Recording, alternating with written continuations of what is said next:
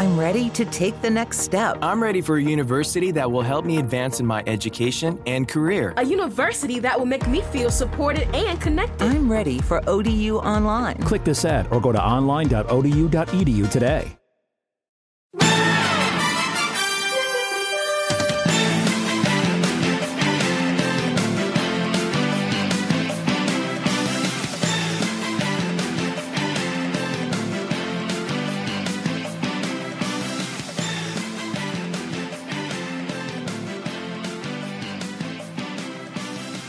Hello, friends, and welcome back to another episode of the Sactown Royalty Show. I'm your host, Tony Xypteras, and joining me on the podcast this week from Sactown Royalty, Richard Ivanowski. Richard, we got a busy week ahead of us. How are you today? I'm doing great, Tony. Uh, thanks for having me on. I love doing these podcasts, obviously, and trade time is uh, one of my favorite times of year. And I think we got a lot to talk about today. Yeah, it's exciting and it's also pretty exhausting. I know the last few days, especially with the Kristaps Porzingis trade and all all the Anthony Davis stuff breaking, like I haven't been able to remove my eyes from my phone. And the way things are trending, it feels like it's going to be that way for the next four or five days until February seventh. Yeah, absolutely. I I mean that Kristaps trade came in so hot. It was just like we saw the rumor break, and then the trade came in. It must have been less than an hour after the the first rumblings, and it was just done. I was in shock for the rest of that day. This might be slightly off topic for a Kings trade deadline preview podcast, but we should probably talk about the Kristaps Porzingis trade for a minute here. Did that seem like a missed opportunity to you? Should the Kings have pursued Kristaps Porzingis as hard as the Dallas Mavericks did? So at first, I didn't have any inclination that the Kings should get involved because partially you know, I just feel like KP is such a great player that it would require us breaking up our core to get him. But then you see what the trade was, and you got to feel like we could have gotten involved. I mean, the the price that Dallas paid for him was so low that it does now kind of feel like a missed opportunity.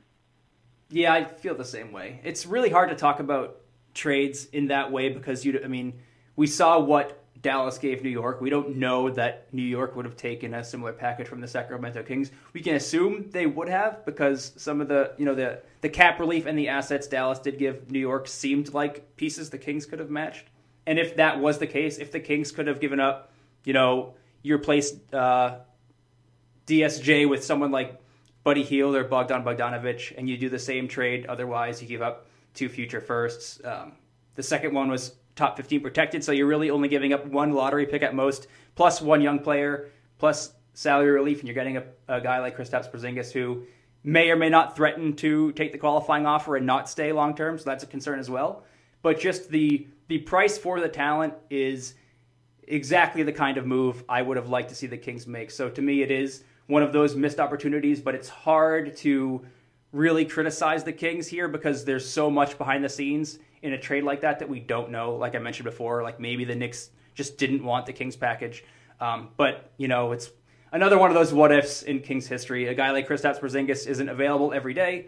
Uh, 23 year old All Star who fits the Kings timeline. Um, very rare to see another guy like that hit the market at that price. So, for as much as I want to maybe criticize the Kings for not not jumping on that, it's a it's a hard one. Yeah, definitely. Um, and it would be hard to part with Buddy or Bogey though I do agree that that would beat the DSJ offer. All right. Let's talk about the Kings roster here.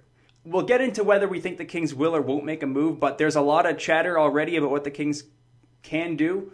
Uh, Zach Lowe dropped a really in depth trade deadline piece this morning that kind of shook things up as far as how I'm thinking about how the Kings are going to approach the deadline. But before we get into that, let's kind of break down the roster. And uh, I had a lot of notes for the podcast today uh, part of those notes were breaking down kind of where each player and piece of this roster fits into, you know, how likely or unlikely they are to be being traded as we head towards the deadline on the 7th.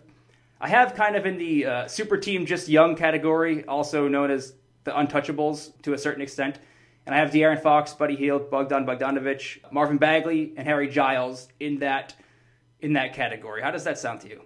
Yeah, I agree. I think that it would take a massive offer. It would honestly take, you know, a Kristaps Porzingis type of target to become available for the Kings to even consider breaking into those five. I suppose Harry Giles is at the bottom of that list, and I wouldn't say that it would be outrageous for for the Kings to discuss him in a trade if the if the target was someone who's really going to be uh, a significant positive. But for the most part, and I think for the context that uh, we're talking about right now, as far as realistic trades at this deadline, I, I think those five are are safe. They're going to stay in Sacramento. I agree with that. The one name that gave me pause as I was reading Zach Lowe's article this morning is um, Lowe mentioned that you know every deadline the sort of one young player that kind of is available secretly that you, you wouldn't have thought was, was available, and then boom, a trade comes in and he's gone.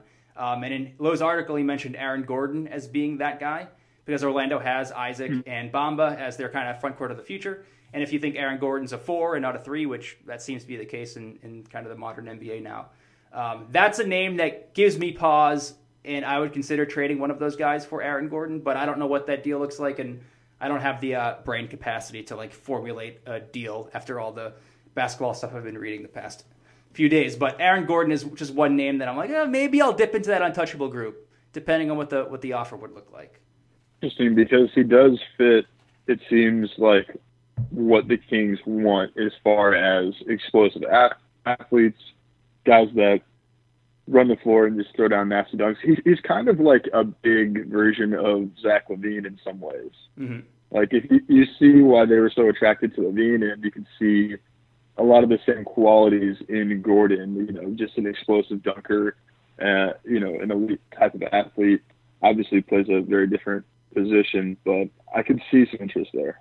All right, next category I had for the roster breakdown is kind of the unlikely to be traded category.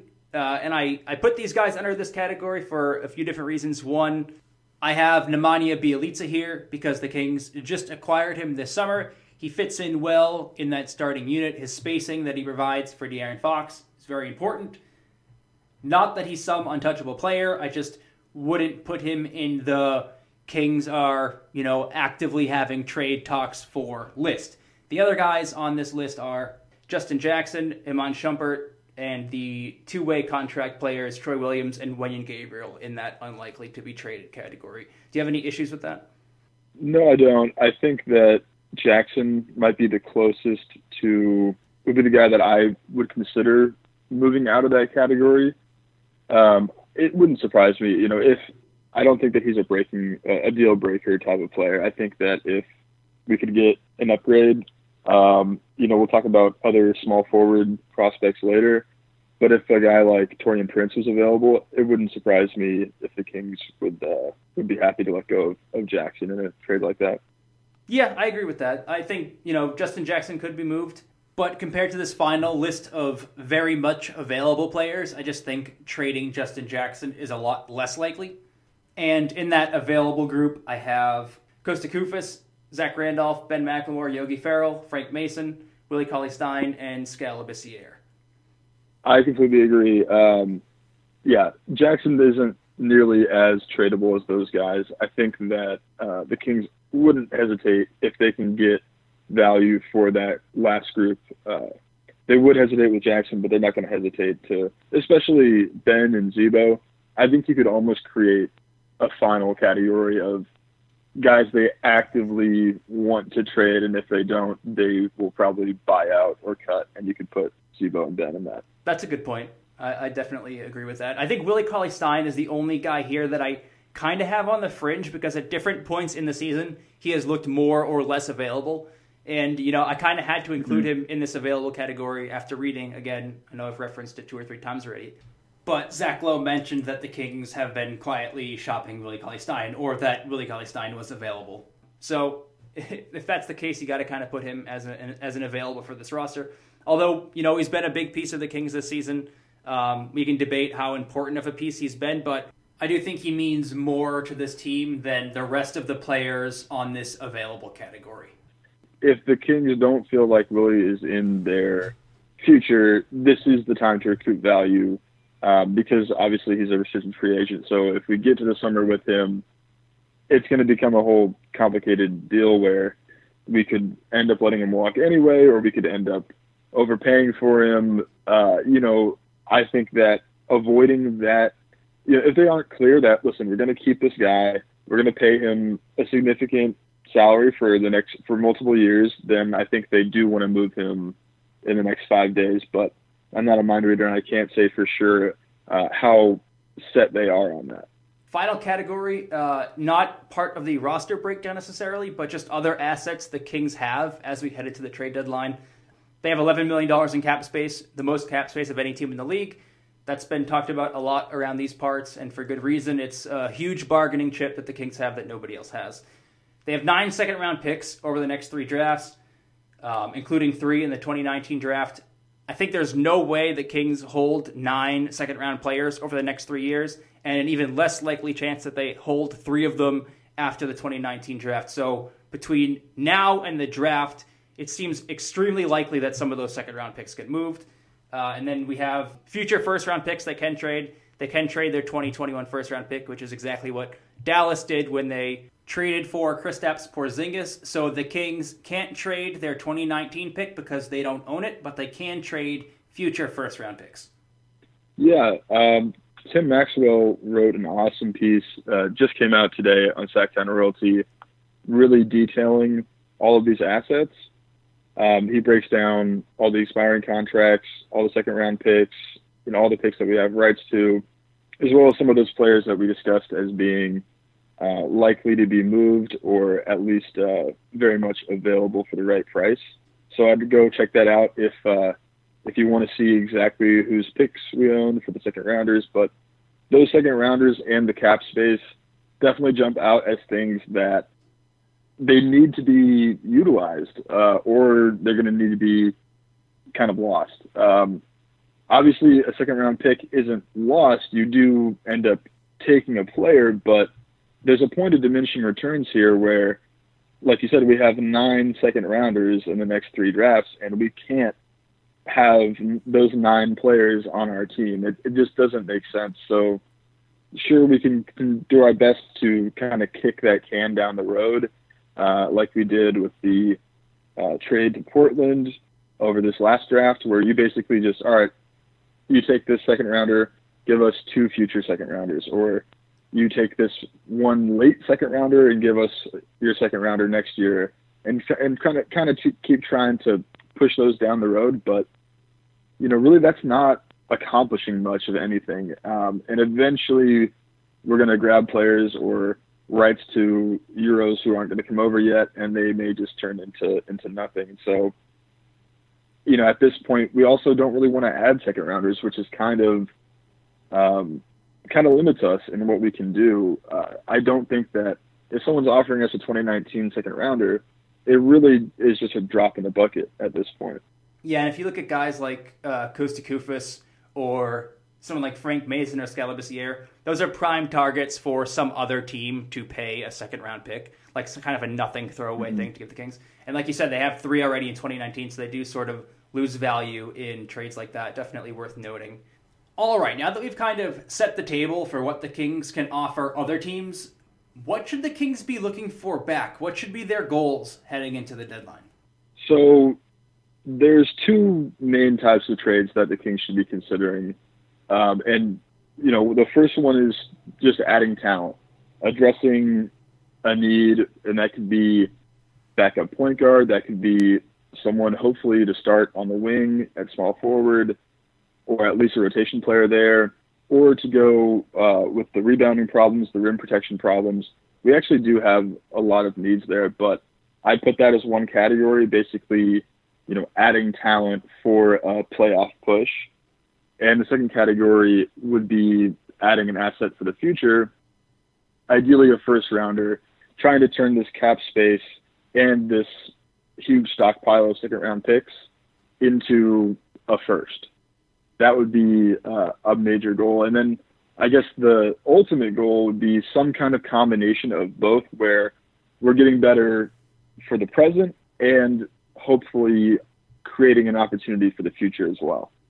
My goal for the the Kings heading into the deadline is kind of basic, and, and to call this a goal, um, like I don't know, first goal sounds like something that you kind of have to strive for, and, and all I'm really hoping for is the bare minimum which is using that 11 million in cap space because you know we sort of held off criticism of Vlade this summer because he held that chip, that 11 million in cap space. Like, you know, we can't grade the offseason yet because he hasn't used all the cap space. Well, you know, he has five days left to use that 11 million dollars in cap space. If he doesn't use it now, it's virtually useless. I mean, you could hold it to the draft and maybe do something there. Um, so maybe we'll have to, you know, push our criticism back another few months. But this is really the time to get some value out of what you didn't get value out of this summer in free agency. And because the Kings are in this middle ground where, you know, they could go either way. They could go get a, a veteran and compete, or they can accept bad salary and take a pick. They can do either one because they're better than anyone expected and their roster's still very young. So they can continue building young players for the future or get some veterans and see how far they can get this year. There should be no excuses. You should find a way to use that 11 million in cap space considering all the options the Kings have. A lot of teams can only go one way or the other. They are uh, a bad team. They're trying to tank. They'll sell their players off. They'll get bad contracts back. They'll get young. They'll get picks in the process. If you have uh, playoff contenders who are trying to get better, they can only go one way. They can use their draft assets to go get a veteran that will help them in their playoff push. The Kings in that rare rare opportunity to do either one.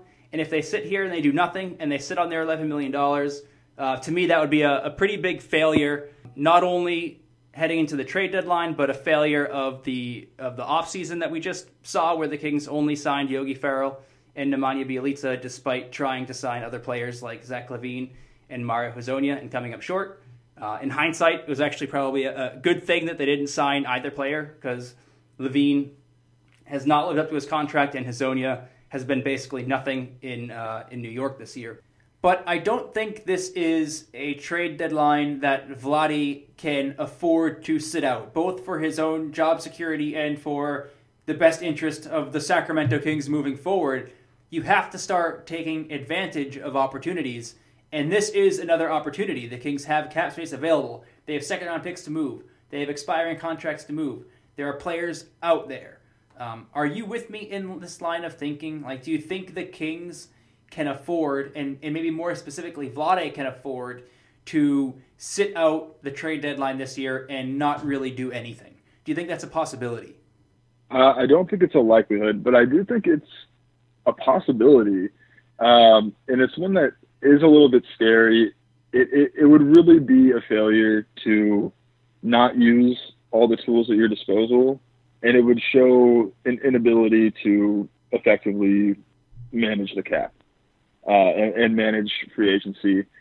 Uh, but there's something to be said for, you know, when things are going right, you kind of don't want to mess it up. And I kind of, I can kind of relate to this in a weird way. This is going to be, this is to be a weird metaphor, but I'm a very conservative gambler. So, you know, say, you know, when I'm going to, when I go to the casino with my buddies, which is very rare, I'll go in and I'll say something like, you know, I'm only going to gamble this amount of money and I'll literally place one bet. And if that bet wins and I'll, and I'm up, I'm just like cashing out and I'll go to the buffet and I'll just have a nice meal for free. And that feels like a win for me. And I just will walk away. Like I don't need to risk anything. And I wonder if in some way that's the mentality with the Kings right now where, Hey, we're up like we this season is a win. We did far better than anyone expected us to. We're gonna have, you know, fingers crossed. In all likelihood, we're gonna have the best record that we've had in a decade. Um, let's not rock the boat too much. You know, I I that's what I worry about being the mentality because obviously I would never take that mentality to a you know a, a million dollar franchise in a in a billion dollar sport and. Mm-hmm. Um, you know, try to compare the two. But I do, I do wonder if basically they're just a little bit afraid of n- not knowing, you know, who is responsible for what amount of success. Where if we pull this guy out and trade him to New York or trade him to Atlanta or wherever, was he providing some essential piece of the chemistry that's working, and will it? How will the dominoes fall from there?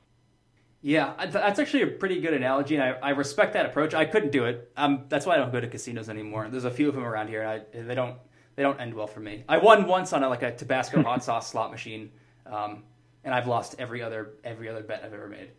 Um, but you know, the NBA to me is too cutthroat of a business for that approach, especially now, especially in the Western Conference. We just saw yesterday the Dallas Mavericks make a trade to once again leapfrog the Kings in the rebuild.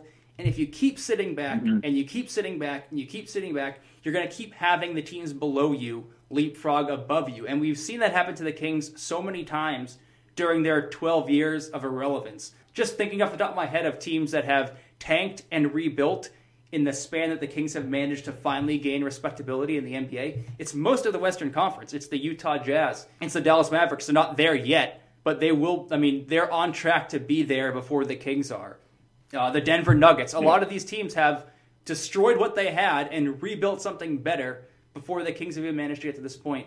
And the approach of sitting back and waiting and sitting back and waiting, it's like it's respectable. I you don't want to make stupid decisions and you know, we're not above making those stupid decisions as just people who watch the team from the outside. Like there's a large portion of Kings fans who wanted the Kings to go out and sign Jabari Parker or you know, we're okay with the Zach LaVine sign. Like I was, I talked myself into Zach LaVine once, you know, an hour after the offer sheet dropped, and that would have been uh, a move that was impatient and wrong. So I understand the opposite of pro- approach than what I'm arguing for, which is being safe and being patient. But if you can, tr- if you trust the people in charge, if you trust Vlade and if you trust Brandon Williams or whoever you have in your front office, they need to be good enough at their job so they're better than someone like myself. Like I can afford to be wrong about Zach LaVine, or Kings fans can afford to be wrong about Jabari Parker.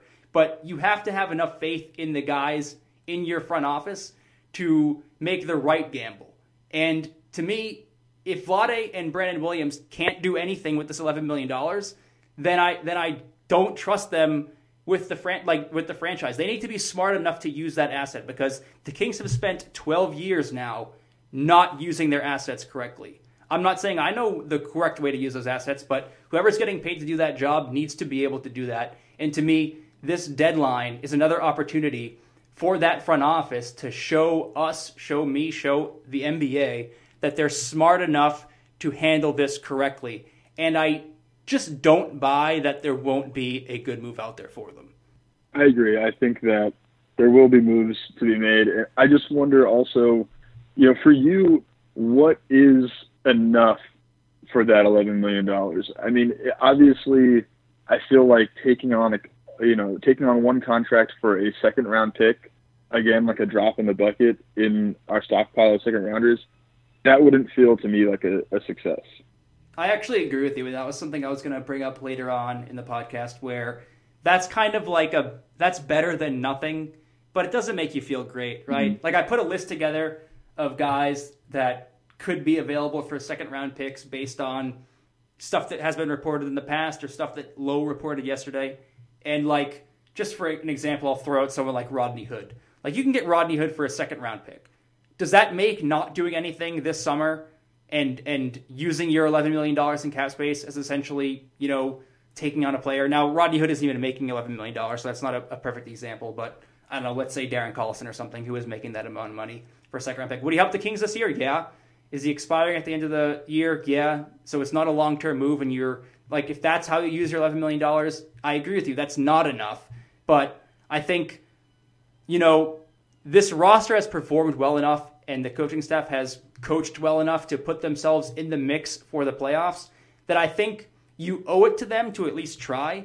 And if you do absolutely nothing with the $11 million to the point where you can't even cash out a couple second round picks to bring in a veteran and at least help the playoff yeah. push, I think that's doing a disservice to how much hard work they've put in this year. So you have to do something. I won't feel great about it, but I think not doing anything is not really an acceptable option to me. When those trades, they just have to be out there. I, I will not believe that you can't get someone like Jeremy Lin or Dwayne Dedmon or all the guys we've talked about this past month. I can't believe that you can't get one of those guys.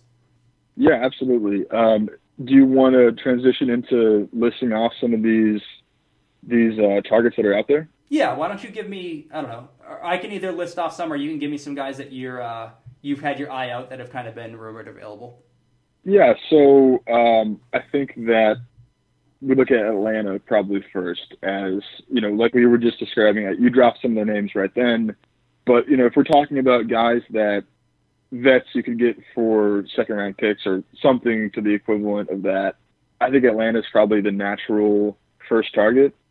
Jeremy Lin uh, was mentioned by uh, James Ham recently as as a target or a potential target, but uh, for the Kings, he is uh, legitimate quality point guard who could come in and play some backup to Fox. Um, Dedmon can shoot, and he's a solid, you know, center rotation option. So they got Lin, they got Dedmon. Bazemore is an interesting case. He's got another year on his contract, or I believe it's a player option actually, but almost certainly he'll pick that up. Uh, I believe it's 18 million. Uh, and then there's also rumors out there that Taurean Prince could be made available for the right price. I believe Lowe said it was something like a, a younger player and a pick. And then you got New York as another sort of target for the trade mill. Um, they just acquired DeAndre Jordan and Wes Matthews a couple days ago now. Um, those are guys that have, it's been speculated, could be bought out, could be moved, you know, turned around and, and moved elsewhere. Uh, Enes Kanter, we had those rumors come around earlier in the season. He's someone who could hypothetically give a little scoring punch and uh, at least uh, offensive rebounding ability. Um, and then there was Frank Ntilikina was a guy that we have talked highly about, but may not be available with all the uh, salary dumps gone from that team. Yeah, all those players I would kind of put in that unsatisfying, but I'll take it category, where like it doesn't necessarily make up for not doing anything in the summer, but it does give the Kings a real piece to play with for the rest of the year and potentially think about re-signing if it works out. I definitely like the Jeremy Lin idea. That would give the Kings a few different options in terms of what they have already. I mean, if you have Jeremy Lin, it gives you another creator and shot finder that you could put on the bench and then move Bogdan Bogdanovic into the starting unit if you decide that Iman Shumpert is never coming back from his slump, or if you just decide that you finally want to see what Fox and Buddy and Bogey can do together in the starting unit. And even if you do keep Bogdanovich off the bench, I do think Jeremy Lin is a much better ball handler uh, and guard option than Yogi Ferrell. Even though Yogi Ferrell has been he's been okay recently, but I do think you know player for player, I'll take Jeremy Lin there. And I don't know how relevant this is, but Vivek Ranadive was in the ownership group uh, with the Golden State Warriors when they originally drafted Jeremy Lin, so there is already a, a tiny little connection there. And I also think Lin is a great option this summer for the Kings. So, you know, if you go out and get Lin now, you get to see him with the team for a few months and then decide if you want to bring him back in free agency. Uh, Dedmon, I love as a shot blocker, three point shooter. He kind of does a lot of the things that we wish Willie Cauley Stein would do at a much cheaper price. Um, and Wes Matthews is pretty interesting as a guy that you can likely get for absolutely nothing but either cap space or like I don't know one second round pick. His price will not be high, and the Kings are uniquely positioned to go get a guy like that because other teams that might be interested in Wes Matthews would have to send back an expiring contract where the Kings can take most of that money just into space if they wanted to. And I like those players fine enough uh, to different degrees, but to me that's still kind of like bare minimum deadline stuff. I wouldn't I wouldn't leave the deadline uh, with any of those players if that's all the Kings did. Like super excited with what Vlade was able to accomplish. Interesting. I'd be pretty happy with um, Lin and Dedmon, or uh, obviously Prince. I'd be happy with. I think that I think that I could be happy with just a sort of uh, expiring vet package. You know what I mean? So what do you think something like like let's say they go to Atlanta and they want Lin, who we know they're sort of interested in, Dedmon, who we haven't heard specifically interested in, uh, but we know he's available. What does a trade like that look like to you? Yeah, uh, that's a great question. I mean, so if you you could combine Lin and Dedmon, uh, that's 21 million in salary. You could trade them Zach Randolph, which is you know really just uh, an expiring uh, matching contract, and then we've got enough cap space that you could do that trade straight up. The money would work. Lin and Dedmon for Randolph. You don't think uh, Atlanta's looking for some kind of asset there? Oh no, definitely. I'm I'm just saying that that money works. Yeah. Okay. So at that point, it's about how you know how can we give them value? What would they want? Um, is you know is Arlin and Dedmon? Uh, do they feel like they want a first for that? I don't know. I, I don't know that they need a first for that. I think they will shop right up until the end of the deadline, hoping that someone wants to give a first for Lin. But he's got $14 million in the books. I don't know how many teams could really take him uh, for that price and and want to be able to want to still give a first and make the money work. Um, so I think there's a chance that you could you could package uh, Randolph with yeah, I don't know what is it two two two seconds for Lin, one second for Dedmon, maybe. If you make them our best seconds, maybe they go for that. Uh, I know that's a, that's like I'm talking best case scenario in my head right now. Um, that's probably a little unrealistic. I think they probably split those guys up and uh, try to get maybe send Dedmon to Philly or something like that, and try to get Philly's. They have a much they have a very late first round pick, and especially in this draft, which is top heavy. I don't think the the Sixers are too attached to that first rounder. So, you know, if Lin and Dedmon can do it for them, and they send back uh, Chandler to make their salary work, uh, you know, maybe they get a better asset there. Maybe they want that late first more than three seconds. Or I, I think it's possible though that we could combine second rounders, and maybe they want. Maybe this is where we break it out uh, Justin Jackson, uh, or maybe they have some interest in Skal or Frank Mason. Those types of players. Lin is tough for me. He's right on that fringe line between definitely not being worth a first and maybe being worth more than a second or two. I mean, maybe two seconds gets it done because um, Atlanta really has nothing to lose here. Like Atlanta has to kind of move Jeremy Lin, don't they? So I guess maybe you can can get him for Yeah. a second or two. I mean, there's just no point for them keeping him, and I don't think a team is going to beat that offer with a first. Maybe a team will offer someone as valuable as Justin Jackson, like that kind of young player. But yeah, those ones are hard for me to like construct trades around because I said their value is a little bit weird. But if it's if it's Zach Zach Randolph and a couple of seconds for Lin, even forgetting you know the Dedmon part, Dedmon is kind of icing on the cake. Lin is sort of the the real prize there. Um, to me, anyways, I would certainly take a look at that trade. Uh, and the the Knicks, you know, the Enes Kanter stuff came out. I forget who originally reported that uh, that, that the Kings were interested in Kanter. That came out, right? It definitely came out. I I honestly think at some point it was picked up by Woj. I feel like I got a notification on my phone about Kanter to the Knicks, uh, possibly for Zebo, and I was just like very confused for a minute. Uh, but then I believe it was walked back and and uh, or at least reported that talks were kind of dead or dying.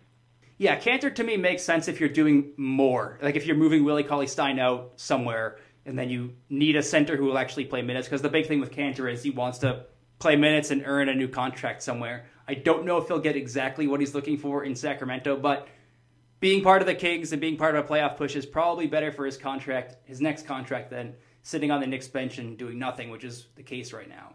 But deals like this, these ones that are right on the fringe, like the ones where any team can trade a second round pick for Jeremy Lin, like that's not something that's exclusive to the Kings. Uh, well, they need to trade salary, so I shouldn't say any team, but that trade will be available for more teams than just the Kings. So that's something to me that would come down like right before the deadline, where the Hawks are waiting and they're waiting and they're waiting for just a just a tiny bit better deal to come through. I do think the Hawks are going to move Lin. I, I think that they are going to making calls basically right up to the deadline for Lin, and they got caught uh, last year with um, Belinelli. They weren't able to move, and so they had to just buy him out. And uh, Muscala, I believe, too. There was two guys that they were trying to move for a second, and they couldn't get it done. So I think that they may have learned that lesson, or maybe feel a little bit burned. So they maybe they pull the trigger a day or two before the deadline if they get a deal that they that they like. Since we're talking about second round picks, um, I did compile a list here of players who are rumored to be available where the price was either reported as being a second round pick or it should be right around a second round pick. Uh, I got Rodney Hood, I got Alec Burks, I got Garrett Temple, Justin Holiday. The Kings can't trade for Garrett Temple, so that one I should probably cross off because they traded him uh, within the last year. JaMychal Green, Cory Joseph, Darren Collison, if the Pacers decide to kind of pack it in uh, after the Oladipo injury. Don't know if they will or won't. And then um, Terrence Ross and E'Twaun Moore are my two uh, last second round pick options. Of those guys, I've kind of mentioned his name a few times this year already. I really like Terrence Ross. Um, I'm referencing Zach Lowe's article from last night where he said that the Magic are looking for a first round pick for Terrence Ross that they probably won't get and may have to settle for two seconds. That's a guy I would just trade for two second round picks, no question. I'd even give him three. Um, that's how strongly I feel about Ross mostly because he fits the timeline for the Kings and he can play over three rotation guys right now. Like you put Ross on this team, I'd play him over Shumpert, I'd play him over Justin Jackson, and I'd play him over Yogi Ferrell without uh, much question. He will be a free agent at the end of the year, so that is you, you know you are paying for somebody that can leave this summer for nothing, but. He's 27 years old, could conceivably re sign him and use him in the future as kind of a versatile guard wing combo. So if I can kind of put any second round pick dump trade on my wish list. Getting Terrence Ross out of Orlando would be number one for me. That's interesting. I do see him as a valuable player. I wonder though if he's not going to want to go, or or the Magic would be more uh, inclined to send him to a real championship contender because he does kind of does those things that most uh, contenders kind of need. Um, and he is turning 28 in three days, so I, I, I guess you're right that he's young enough that it still makes sense. But I guess he's you know Shumpert age ish, and I think he would definitely be an upgrade over Shumpert. Yeah, to me, Shumpert is like 28 in age, but like 32 in health. He's got a lot of playoff minutes on those knees, and if you can't play back to backs, I don't know if I can count you as a as a 28 year old. And I should also mention that Ross is owed 10.5 million for this year, so it's not as if any contender can just take that contract on. Uh, again, the Kings are uniquely positioned where they have 11 million in cap space, so they can take Terrence Ross and give the Magic a few second round picks, and the Magic don't have to worry about taking back players or opening up roster spots or anything like that because the Kings can just take Ross for nothing. Um, but it's also been reported in sort of conflicting reports that the Magic really want to make the playoffs this year. So it's you know it's up in the air whether or not they're gonna just give away Terrence Ross. But if they decide to pack it in and, and go for the lottery again and trade off Vucevic and you know maybe they start talking about Aaron Gordon and they want to sell instead of buy at the deadline. Uh, yeah, Ross is number one on my list of, of guys you can probably get for a package of second round picks. Uh, some more maybe higher value players that you wouldn't be able to get just for a dump or just for expiring contracts that are kind of at the top of my list. Um, I'll just start off with number one, and that's Nikola Mirotic. That's a okay. complicated player because he's stuck in the Anthony Davis mess in New Orleans. Um, but he's been on the block according to every heavy hitter reporter out there. Uh, Wojnarowski mentioned him. Zach Lowe mentioned him a few times as being available. The Pelicans are looking for more than what the Kings might be willing to give up. But I like going after a guy like Mirotic because he fits great with Bagley long term if you're looking at Bagley as a long term center. Kind of gives the Kings some flexibility with moving Willie Cauley Stein. And if they can't get him at the trade deadline, he is an unrestricted free agent this summer.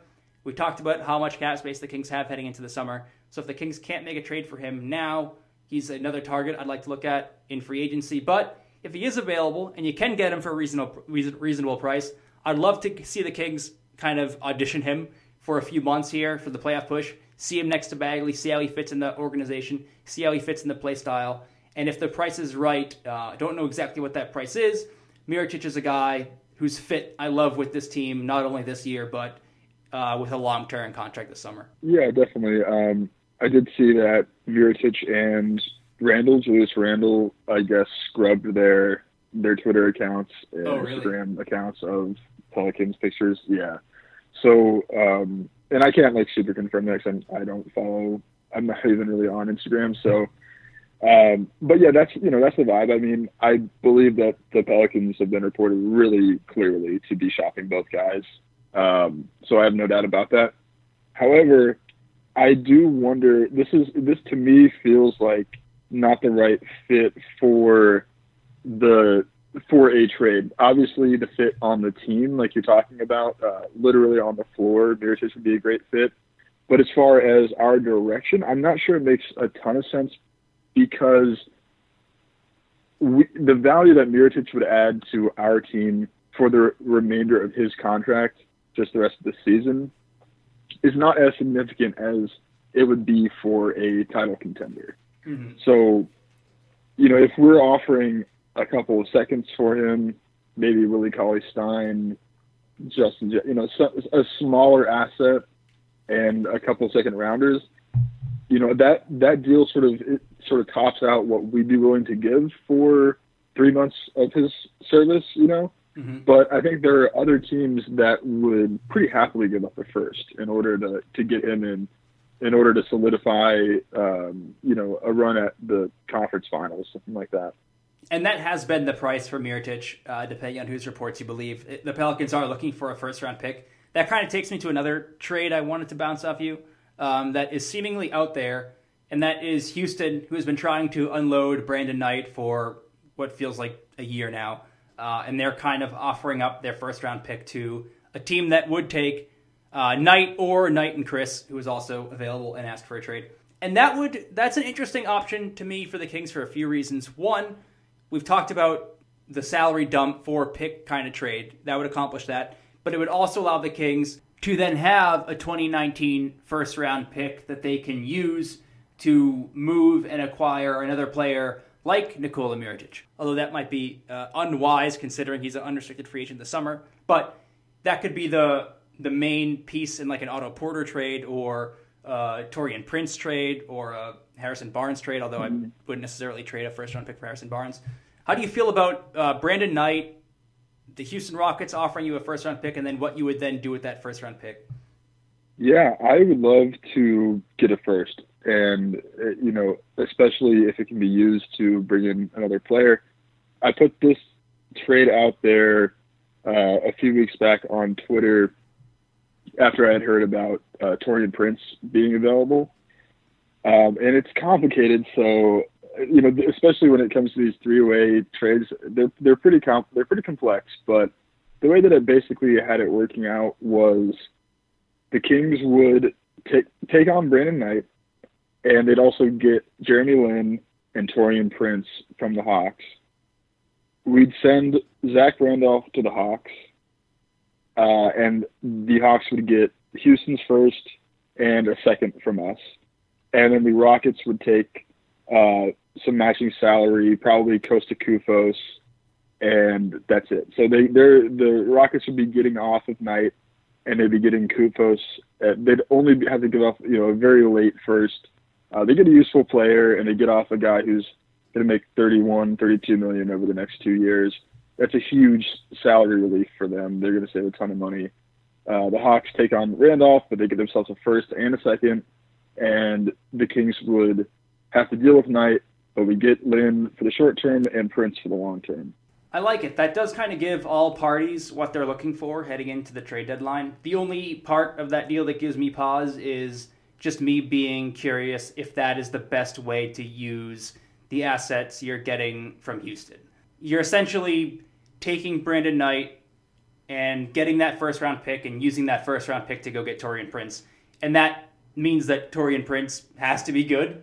And the only reason why I question if he will or won't be good is that you know I follow a lot of Hawks beat writers and bloggers, and the stuff I've read from Atlanta on Taurean Prince this year has not been great. Pretty highly touted his first few years in the league, but I, I don't know if there's been some regression there, but there is something about uh, Taurean Prince that the the people that cover the Hawks don't really see him as being a long term piece with the franchise, and maybe this is unfair to Prince, but if somebody isn't good enough to be on the Hawks uh, in the in the future plans of the Atlanta Hawks, then you know are they good enough to be in the future plans of the Sacramento Kings? And that's unfair to some degree because fit matters a lot. Like a player can be right for one organization and wrong for another, so that's not you know the only reason.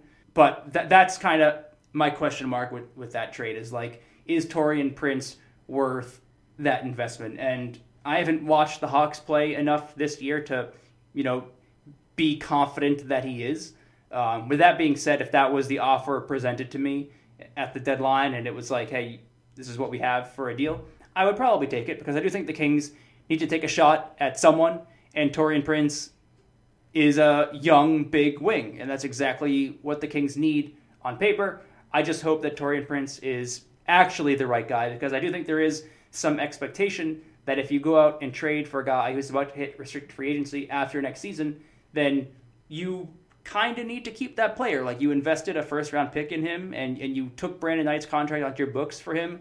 And to, to let him go for nothing would be a mistake. And then to pay and keep around the wrong player would be a mistake. So that's my only cause of concern there is is Taurean Prince the right player for those assets? Can you get a better wing for those assets? And and maybe you can't, and maybe Taurean Prince is the right guy. Um, like I said, I would do it ultimately, but that's my one cause for concern is is Taurean Prince really the right wing for this team moving forward? Yeah, that's interesting. Um, I do. So he is in only the third year of his rookie deal. So you've got him for the rest of this year, all of next year at a small fee of three and a half million, the salary, and then he's a restricted free agent. So you do have up to five more years of, of team control uh, there if you want it. So he, if he is the guy, um, you can lock him up long term, and he's only 24, turning 25 uh, in a couple of months here. But he's he fits the timeline. He has shown some very nice things. He's been dealing with injuries this year, and I think a lot of the reason that uh, the Hawks are willing to move on from him is, he's not the you know this uh, he's not the guy of the current GM. Like once the new regime took over, Prince was the pick the year before them, so he's not you know quote unquote their guy. Mm-hmm. You know what I'm, you know what I'm getting at here? Yeah, that totally. Yeah, I mean, so yeah, I think I, yeah, and uh, I think that he's you know they're still pretty clear that they want a first round pick for him, so I don't think that they're like out on him. You know what I mean? Mm-hmm. Uh, some names that I wanted to bounce off you that have sort of been rumored um, as either available to the Kings or we've speculated could be options for the Kings. One of them is Harrison Barnes. Uh, the Mavericks, of course, made a franchise altering trade yesterday. Um, and if they're going to add to that core, it's going to be difficult for them to do that this summer in free agency because if Harrison Barnes opts into his contract next year, his $25 billion player option, they only have $10 million in cap space to play with this summer. And depending on what you read out of Dallas, they're not totally sold on Harrison Barnes as being part of that new core with Luka Doncic and Kristaps Porzingis. Um, don't know exactly what the price would be there for him because he's an interesting case where he, he's still valuable on the court, probably not worth his contract. So I don't know if he's going to cost you that much more than salary dump and maybe one not so great asset. Um, does Harrison Barnes interest you as a target heading into the deadline? He does. It, he more intrigues me than interests me. I I really have a hard time wrapping my mind around his value or or how he's valued in, uh, by the Mavericks now that the trades happened. It's a really good question. I I guess I have to look at it just as far as his fit with the Kings. I do think that I'd be pretty pretty darn happy if the Kings had him to to start at the small forward position instead of Iman Shumpert. You know, I, am pretty thrilled about that. Yeah, that's kind of how I feel about it too. And the the uh, the cost is actually not that much because I, I don't know about you, but the Kings have so much money in cap room this summer. I don't think they can responsibly use it all. So they spend 25 million of it on Harrison Barnes for one year. That's assuming he picks up his player option, which could honestly go either way to me. I think he does, but maybe he doesn't. Maybe he opts. Maybe there's a team willing to max him out, and, and he opts out of his twenty-five billion dollar option. I wouldn't want to max out Harrison Barnes, but maybe there's a team out there that would. But I would be okay with giving Harrison Barnes one year on this team, that year being next year if he does opt in, to see if he can be the small forward of the future for this team. And that is assuming the price isn't anything out of our like untouchable category, which I don't think the Kings would move anyways. So if the price is right, that's a guy that I'd be willing to see in Sacramento for a year and a half. I'll put it that way. Like I'd give him a shot. Man, yeah, I don't even know what the offer would would be. It certainly wouldn't be any of the uh, the core five, the young super team. Uh, as you mentioned earlier, there, there's no chance those guys are going, and I'm definitely not including uh, uh, you know a first round pick for him either. Honestly, another name brought up uh, with regards to the Kings has already kind of been shut down, and their interest has been shut down. But uh, Zach Lowe kind of mentioned him again last night as the Kings having interest, but maybe not as much as was originally believed. And that was Marc Gasol, center for the Memphis Grizzlies, who also has a player option for next year, pretty big player option.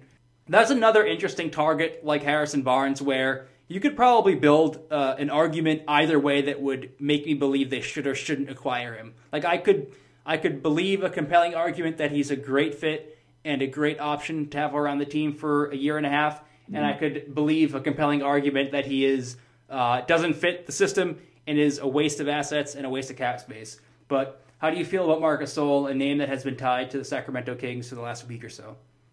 It's a gamble because he is older and like a lot older than anyone on our team, really.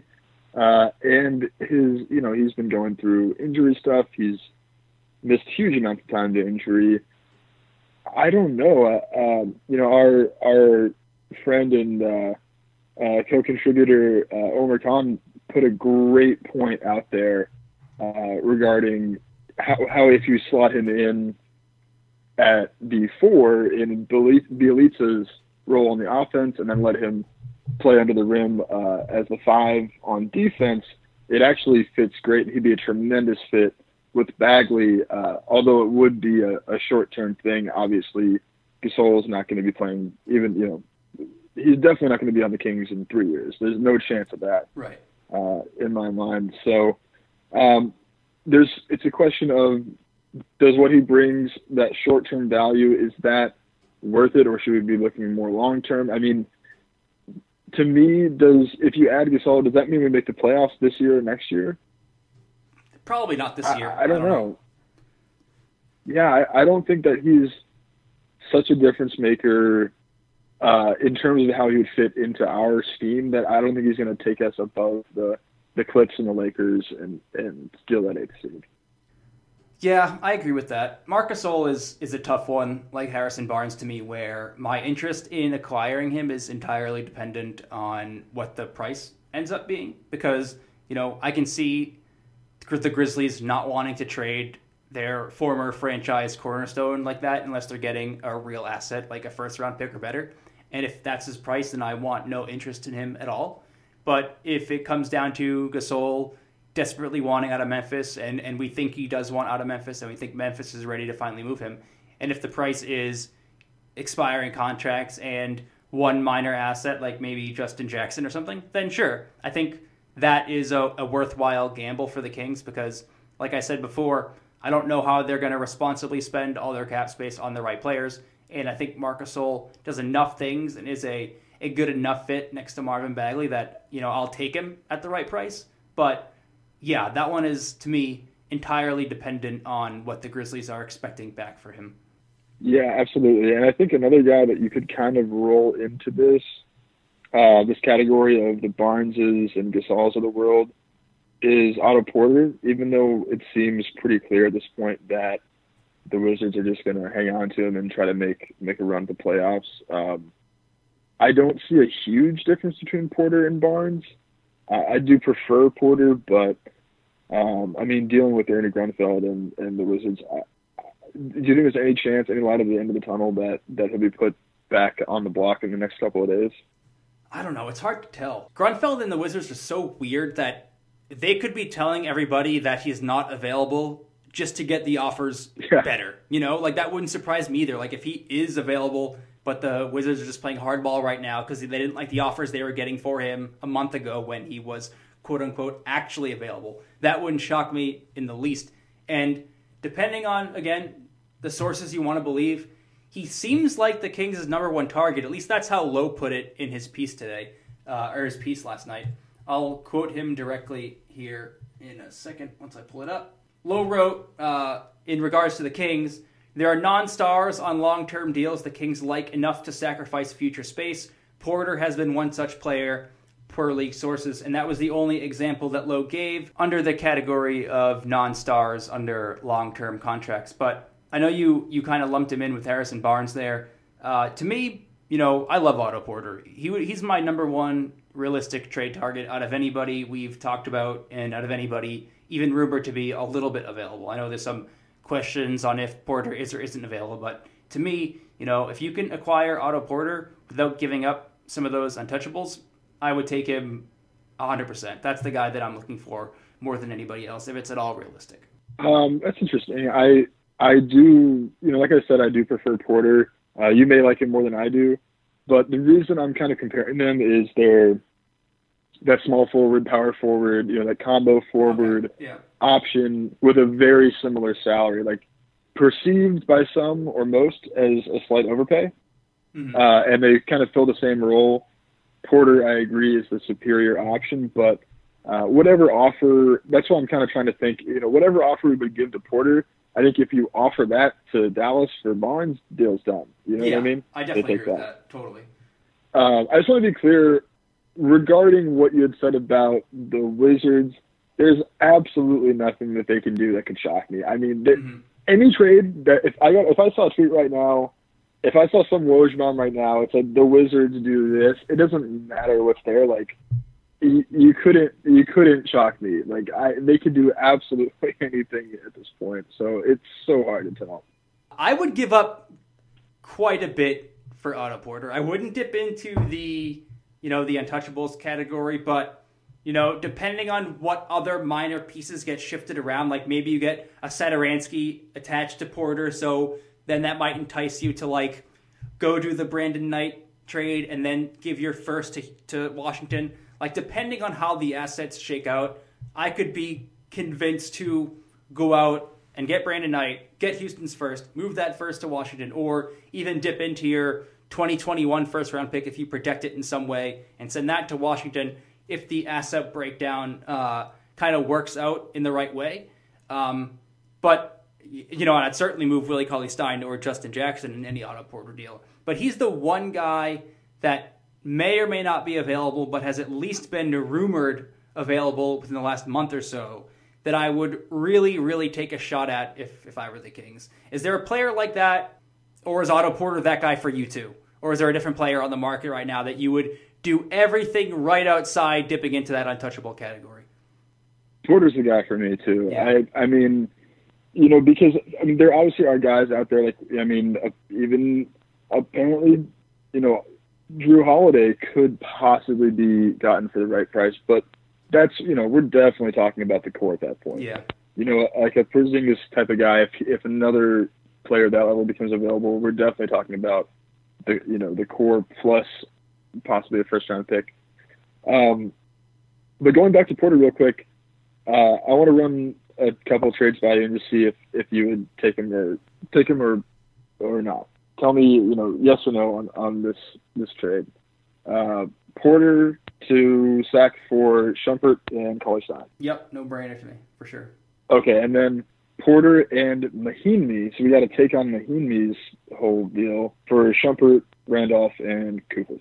Definitely. You know, I don't mind Mahinmi at all because once you get Porter, then that's the team I want to see for the remainder of Mahinmi's Yeah. contract. You know, like I'm not worried about taking Mahinmi because once you get Porter, I want to see Fox and Hield and Porter and Giles and Bagley with Bogi off the bench. That's the team I want to see, anyways. So if you don't add anything Yeah. to that, that's for now. That's okay to me because I want to see how far that roster can go. Because to me, Porter's the one guy on the market, and again, he may not be on the market, but I'm going to assume he is for the sake of this conversation and because I don't know what the Wizards are going to do. He's the one guy that makes me go, all right, pencils down, like the roster's set. Let's see what these guys can do first, and then we'll add or adjust from there. He's the only guy on the market that does that for me. So to to getting Mahinmi's, you know, Mahinmi's contract sucks. I'd rather not have it on the books, but it's worth it to me to to kind of put your franchise at rest and see where these guys can go. Absolutely, I I agree with you wholeheartedly. These were, these were two trades that I threw out there uh, in a trade article back in December when it really felt like Porter was available, um, and people would lose their minds because they think that Porter is so wildly overpaid, which I think is irrelevant for Sacramento. Quite honestly, if it's if he's five or ten million dollars overpaid, it doesn't matter because we have proven we can't effectively use our our free agency space, our cap space.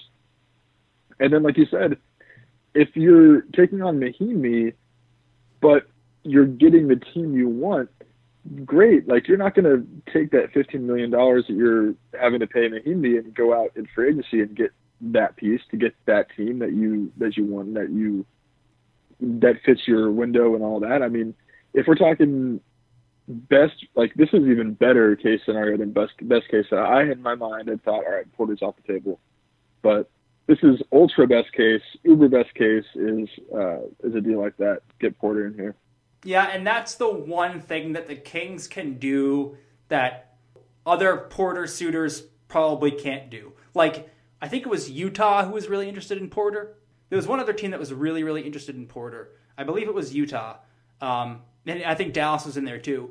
But those teams, to me, are less likely to take Mahinmi off the off the Wizards' hands. Where the Kings, you know, that's that's a move where you can pat Vlade on the back and say, "Hey, Vlade, good job not blowing all your money in free agency. It set you up to go get Porter. It set you up to take Mahinmi, and no other team can do it." So that's one that's one move Yeah. Vlade can really salvage what was kind of a messy offseason.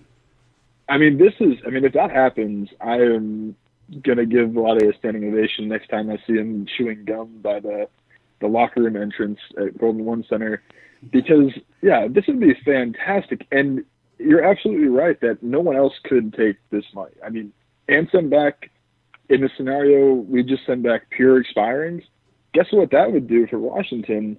Not only would it put them under the the luxury tax line, it would give them cap space next year, which is shocking. I mean, they'd have they still have Wall, they'd still have Beal, they have all their ancillary guys, and they could actually sign someone. They could actually go into free agency and have more than their. MLE. Yeah, this comes back to, um, in some ways, the Kings being so conservative. They've been so conservative ever since Vlade really made that uh, unconservative and pretty irresponsible pick swap trade in Philly. And since then, this has been such a conservative front office. And to this point, it's worked out for them. They've collected the young players they've wanted. They've got a nice core here. Um, but now is the time with no pick this year. I think it is kind of time to break away from that approach and start going for moves like this. I know we mentioned it earlier in the show, but going for moves like Porzingis, in my opinion, man, if the Kings, I'm with you. If the Kings kind of put that conservative mindset away and started going for it, I would, um, I definitely support Vlade in a way I haven't since uh, he was a player for the Sacramento Kings because I'm still. He, he's been getting a lot of credit for what the Kings have done this season, and for good reason. I don't want to take too much credit away from him, but I'm still very much on the fence as far as him being the right guy to lead this team now. Like he's got us to this point, great, but does he have the experience to make a move like this for Otto Porter? Does he have the experience to stop being conservative and start making moves that would push the Kings higher up the standings? I don't know if he does, but if he does something like this here at the deadline, then uh, Vlade, you've you've got my support moving forward. One hundred percent. Um, I have just one last scenario that I want to bring up here um, that I don't think we've touched on. So one more thing that the Kings could do here uh, that only they could do, and this would be another situation where, you know, I really would applaud Vlade for using this cap space correctly and, and for good, is targeting Portland. So Portland is over the luxury tax, and they, you know, realistically, they don't have a team that's going to win a championship this year. I think that that everybody knows that, and it's clear. And they have guys that could easily, excuse me, in in one foul swoop could get them under the tax tax line, and they're not going to lose significant uh, uh, value on their team. Like their team isn't going to lose any less games if they were to dump uh, Meyers Leonard, for example. Um, so this is one situation where if we trade them, say, Skal uh, for Meyers Leonard, and then we ask for we you know we get a first back, whether that is a future first or a super heavily protected first. I'm I think that this is something that we could do, um, and especially if they're willing to part with Mo Harkless, you know, then we could get a small forward and a first round pick for, you know, again, I'm being pretty optimistic here, but say we offer them Skal and a sequence of second round picks that we really have no use for. And we ask for Harkless back and we ask for uh, their first round pick this year protected one through 20. Right. So we get a late first, a guy that is still young in our in our window and plays small forward, uh, and they get out of the tax completely. They get uh, a couple second round picks, and they get Skal, you know, or they could be Frank if they prefer. You know, they can kind of have their pick of low cost assets. Uh, I think that's something that could actually work. Yeah, I like that for Portland because they're they're very much still contending, or or they think they're contending, and that doesn't really take away anything from what's helping them right now. Like Harkless is in their rotation, but he hasn't contributed as much this season, and his numbers are down. So I don't think they're too worried about mm-hmm. removing him. Like I don't think that's going to move the needle for them necessarily one way or the other. Um, and if it did, I don't think they would do it because I don't think they're interested in taking away from what is already a, a playoff team. Right. But from the Kings' perspective, you know, those kind of moves are, are very much stuff I'm on board for. Is if you can get something for for basically renting out your cap space and for Meyers Leonard for as much uh, crap as he gets for being Meyers Leonard, and especially in Sacramento after DeMarcus Cousins owned him for like four years. Um, I don't, you know, I'm not expecting to get value necessarily from Meyers Leonard, but he's not the the worst salary dump player in the league by far to me. He's still young. He has some skills for a big guy that the Kings don't necessarily have. Uh, so as far as like a guy that you're getting in a dump, Meyers Leonard would be pretty high on my list as far as still, you know, he's still playable. He's not, uh, he's not, I don't know, he's not Brandon Knight. You know, to me, I'd rather have Meyers Leonard on my team than Brandon Knight any day in terms of like what they can do on the court. So sign me up for that one. For sure, for sure. And I think you know, interestingly, the Kings have a ton of expiring contracts this year. They don't really have any next year, which isn't a bad thing. But if we were to get Leonard, I think that he just becomes the Costa Koufos of next year. Sure. Where you know he makes a chunk of money, um, about ten mil, a little bit more, and uh, he's totally for sale to to fit into any deal. Uh, and if we end up with cap space again next year, which is a real possibility and probably a likelihood, um, then you can try to pair him with the space and do this process all over again. All right, we've been talking for over an hour. We've gone over, you know, what the Kings have, their assets, their players, who in the league is available, some specific trades that could or couldn't happen. Uh, talked about some players and what their value would be like. Let's kind of get into the deadline. is coming up on the eighth. What is your prediction for what the Kings do? if you you know all the players that are available, all the players the Kings have that are are tradable, all the assets they have, where do you think this ends up? If you could predict a move or two, or or you know what does the roster look like after the deadline passes? Man, this is honestly really tough. This is honestly really tough because it's an impossible prediction to make. It really is. it's impossible. And at the end of the day, you know, we can talk all we want about what teams should do, but these GMs are all irrational actors. They don't they don't work based on pure logic and numbers. We can look at all this and say, oh, they should definitely go after Otto Porter. They should definitely go after Jeremy Lin. They should definitely go after Dewayne Dedmon.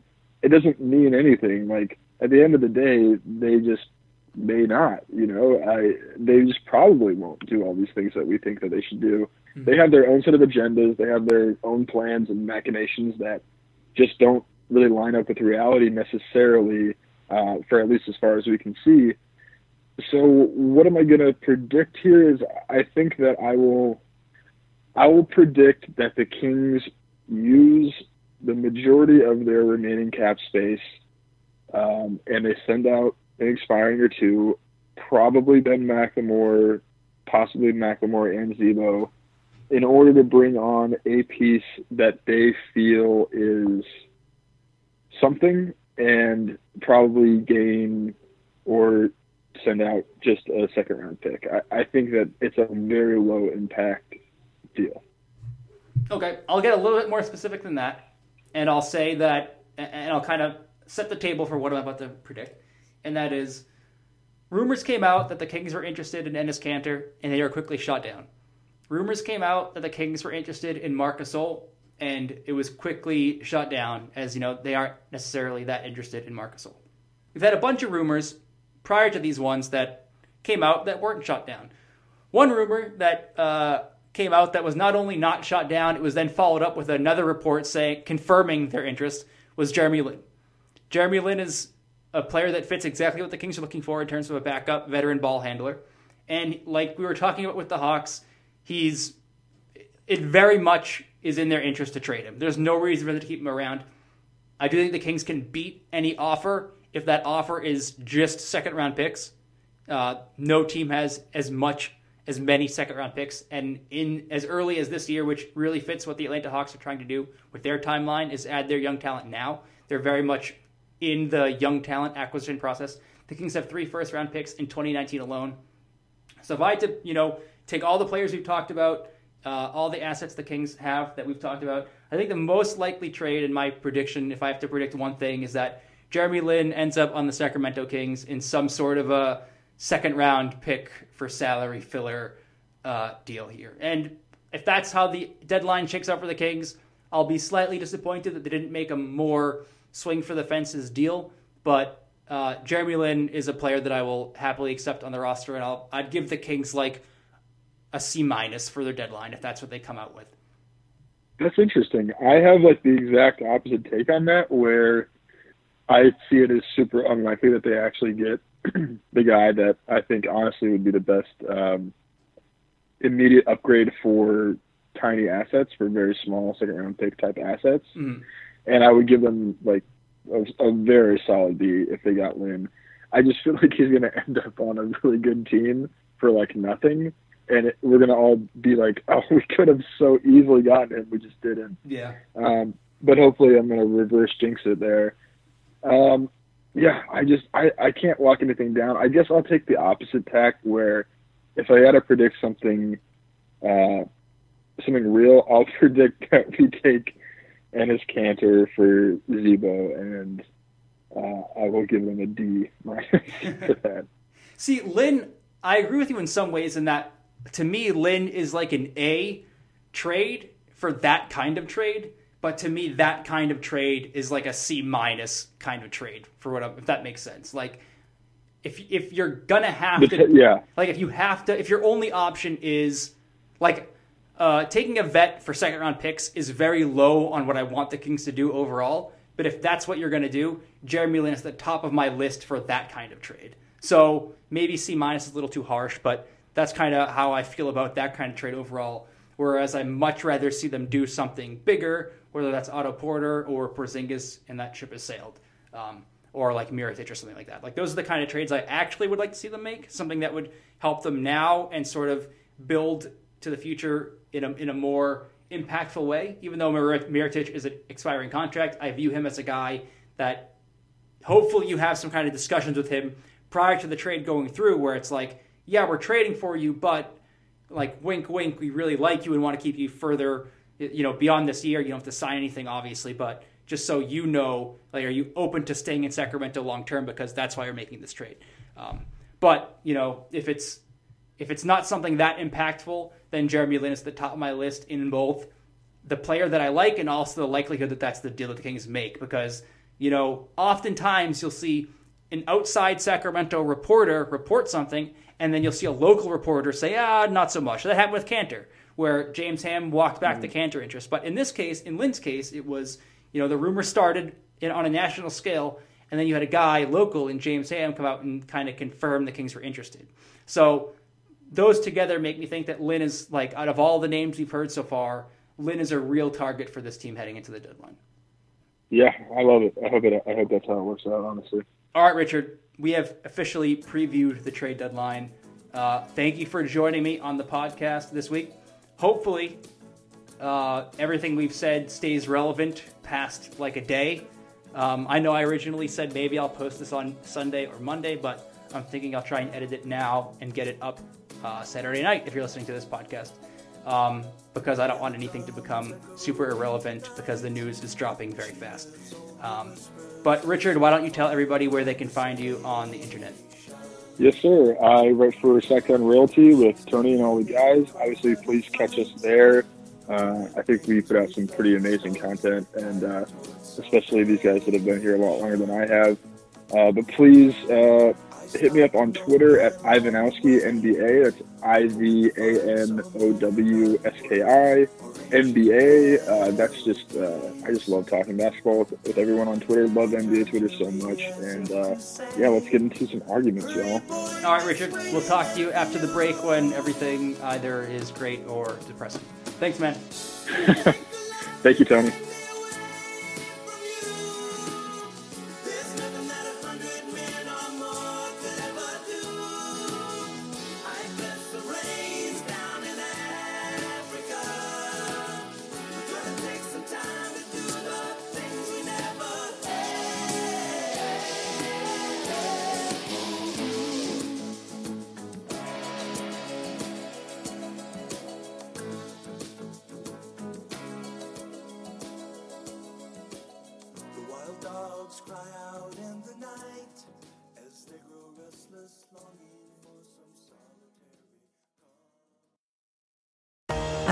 To take the next step. I'm ready for a university that will help me advance in my education and career. A university that will make me feel supported and connected. I'm ready for ODU Online. Click this ad or go to online.odu.edu today. I'm ready to take the next step. I'm ready for a university that will help me advance in my education and career. A university that will make me feel supported and connected. I'm ready for ODU Online. Click this ad or go to online.odu.edu today.